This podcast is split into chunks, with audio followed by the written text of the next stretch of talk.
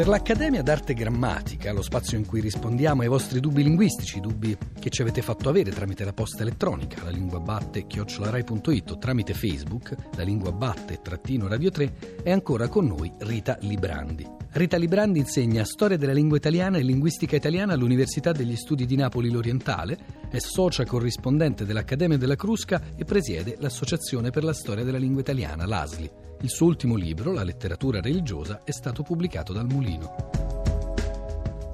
Eh, Luigi eh, ci chiede eh, notizie sulla parola intonso. Eh, che dire, si tratta di una parola di origine colta, oggi però eh, sempre meno usata. Eh, deriva dal latino intonsum, a sua volta frutto del participio passato, tonsum più il prefisso in, e il significato letterale è non tosato è riferito uh, agli uomini, quindi eh, persona dai capelli lunghi, dalla barba incolta, uh, quindi dai capelli non tagliati.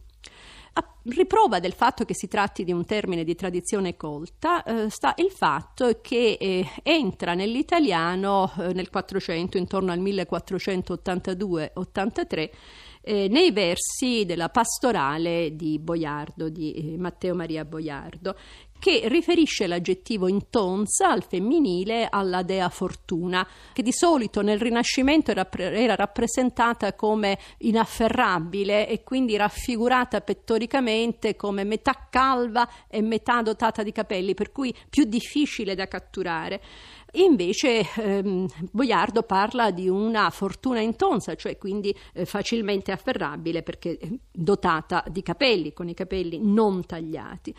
Successivamente eh, l'aggettivo intonso eh, per un uso figurato, per estensione, è passato a indicare i libri le cui pagine non erano state tagliate, i margini non erano stati rifilati, quindi libro intonso era il libro dai margini non rifilati e per una successiva estensione il libro che appunto non era stato mai toccato, eh, mai letto.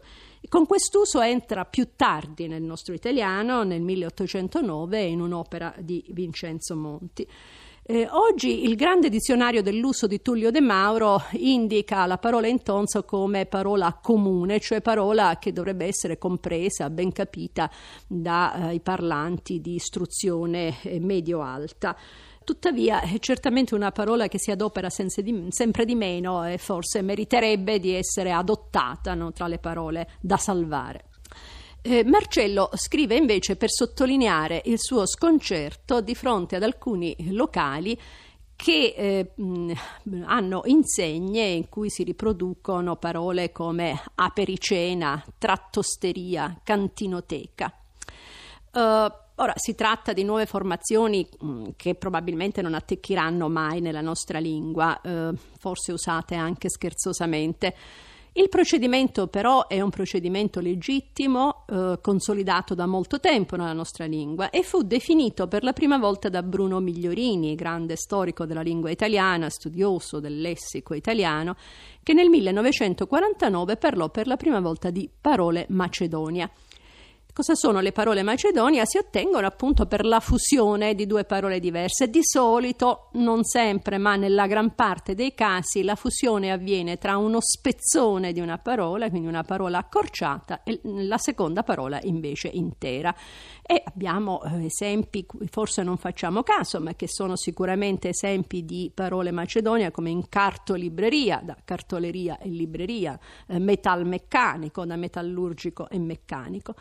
A volte gli spezzoni riguardano sia la prima sia la seconda componente, come in polfer, no? polizia ferroviaria. Infatti le parole macedonia in qualche caso si comportano come le sigle, anche se ehm, è più chiaro, rimane più trasparente il significato. E infatti si adoperano anche per indicare enti o associazioni come la Confartigianato, l'Asso Lombarda. Ora è probabile però che i parlanti e lo stesso Marcello rimangano più colpiti oggi perché c'è stato un uso eh, molto esteso delle parole macedonia da parte del linguaggio della pubblicità. E eh, insomma ricorderemo il recente Morbistenza, per esempio, oppure il più antico Digestimola, eh, che sovverte un po' la formazione delle parole macedonia perché non mette insieme due nomi eh, ma due verbi. E Spesso sono eh, formazioni che poi non vengono veramente adoperato nell'uso, anche se le ricordiamo, ci fanno sorridere, le usiamo scherzosamente proprio perché ci provengono attraverso la televisione e la pubblicità. E tuttavia eh, constatiamo che, come sempre, la lingua della pubblicità, che sembra poi così innovativa, così rivoluzionaria, si serve però di procedimenti che sono, eh, come dicevamo, ben eh, presenti e consolidati nella nostra lingua. Alberto, questa é a saudade.